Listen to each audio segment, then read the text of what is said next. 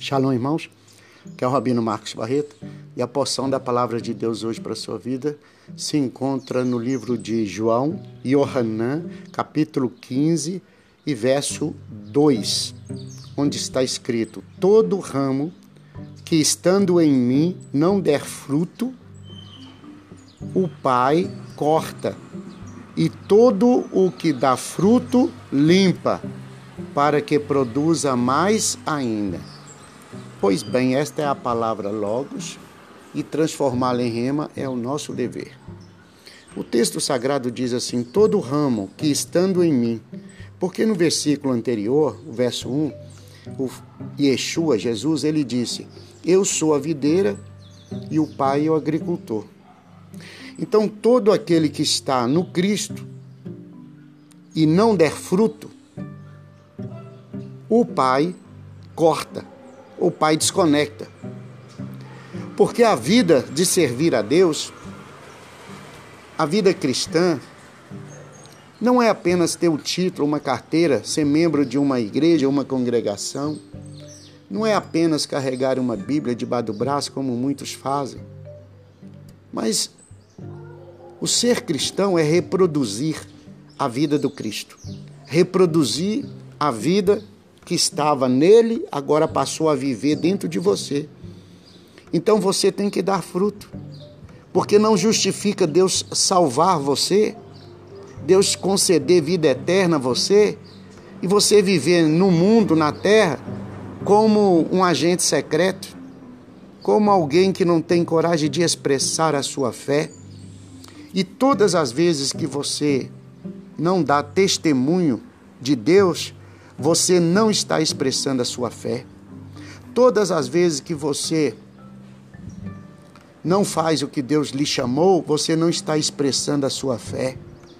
No seu trabalho, na sua escola, aonde você for você se comporta como um qualquer, como alguém que não tem expressão, vida de Deus, quando você se comporta no meio dos seus familiares como um qualquer, alguém que não tem fé, que não lê a Bíblia, que não jejua e que não ora, e o seu comportamento é leviano, é como dessas pessoas que fala qualquer coisa que vem na boca, que fala qualquer coisa que porque a boca fala o que está cheio o coração.